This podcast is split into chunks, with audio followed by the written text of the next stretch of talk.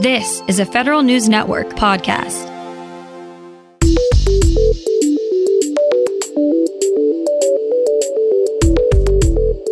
Coming up on today's federal newscast, a couple of agencies get pretty good marks for their reopening procedures. Pushback from industry on the White House's order on diversity and inclusion training.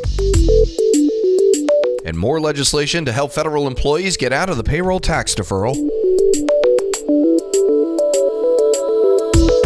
These stories and more in today's federal newscast.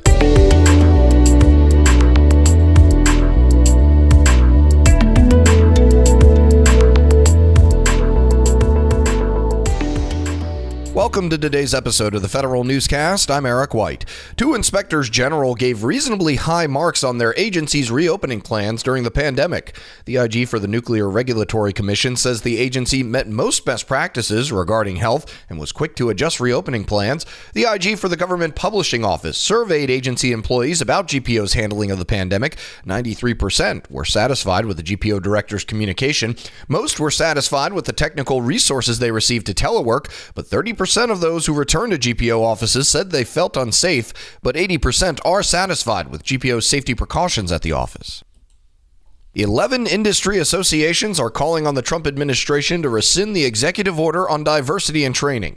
The associations wrote to the Office of Management and Budget and the Labor Department, laying out their concerns. They say the EO will create confusion among the government contractors around the administrative and oversight burdens of determining compliance. The group tells OMB they do not agree that there is anything divisive about providing information that encourages their employees to treat all their colleagues equally with respect.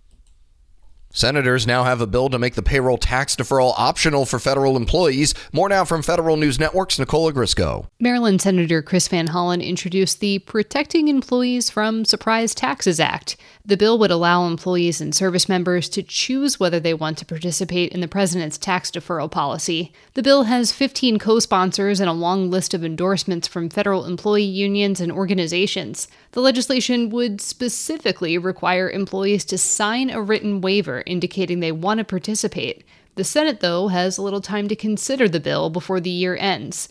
Nicole Ogrysko, Federal News Network. Agencies struggle to replace retiring IT workers to manage mainframes. The new crop of graduates and tech workers do not use the same programming language or have the same experience. But Lieutenant Colonel Kristin Saling, Chief Analytics Officer for the Army Talent Management Task Force, says investing in innovative technology is a good way to attract younger talent and stop the brain drain to Silicon Valley. Saling also says the pandemic forced a culture change away from the more hands on squad centric approach and in favor of using using Mission Command to power down decisions to lower levels. DISA's efforts to promote and empower small businesses wins a prestigious award. Federal News Network's Jason Miller has details. DISA gets big kudos for the design of its Systems Engineering Technology and Innovation or SETI contract. DISA received the 2020 Verdure Award from DoD for its innovative approach and focus on small business. Chris Riley, the SETI program manager, says that the design of the contract was a leap of faith. When I first built the construct of SETI, what we were trying to do had never been done before. So it was either going to be a use case of what not to do, or it was going to set the new standard for driving innovation into large-scale acquisitions. Thankfully, SETI and the tenets and tactics are the new standard bearers for the Department of Defense. Jason Miller, Federal News Network. The Naval Academy is changing its class schedule in hopes of keeping students safe from coronavirus. The school announced it will lengthen its winter break and completely eliminate spring break this year. Spring semester classes are set to start on January 19th. Spring semester classes are set to start on January 19th. The Academy says the long winter break will allow a phased return to the school and will also accommodate travel restrictions. The spring semester will now end at the beginning of May. The Air Force is pairing up one of its oldest game changing technologies with one of its newest. Federal News Network's Jared Serbu has more. Air Force officials say they've successfully demonstrated the use of the Kubernetes platform aboard the U 2 spy plane, an aircraft that first flew in 1955. It's significant because it shows the service can run new software that handles tasks like artificial intelligence and machine learning on the same flight certified onboard computers that handle flight and mission systems without jeopardizing the functions those computers were originally designed for. Jared Serbu, Federal News Network. The Air Force's top enlisted airman makes a direct appeal to troops regarding harassment. Federal News Network Scott Maucione has more on that. Air Force Chief Master Sergeant JoAnne Bass is the first woman to hold her position, and she's making a statement about respect among airmen. On social media, Bass told airmen that respect is non negotiable when it comes to harassment. She added that the Air Force embraces diversity and is deliberate about inclusion. The posts were in response to an op ed published by two women airmen. The women were mocked and harassed in social media and in the comments section. Scott Maucione, Federal News Network. And add another voice to the discussion about the ethical use of artificial intelligence. The industry group ACT IAC released a new white paper outlining an ethical AI framework focused on five factors bias, fairness, transparency, responsibility, and interpretability. The framework aims to let users establish a consistent measure to help qualify and quantify components used to create, operate, and improve AI capabilities. The white paper follows the DoD's adoption of five principles for AI ethics and the White House's release of principles for AI regulations. You can find more information about these stories at federalnewsnetwork.com. Search Federal Newscast, subscribe to the Federal Newscast on Podcast One or Apple Podcasts, and stay up to date on your agency's response to the coronavirus with our coronavirus resource page. I'm Eric White.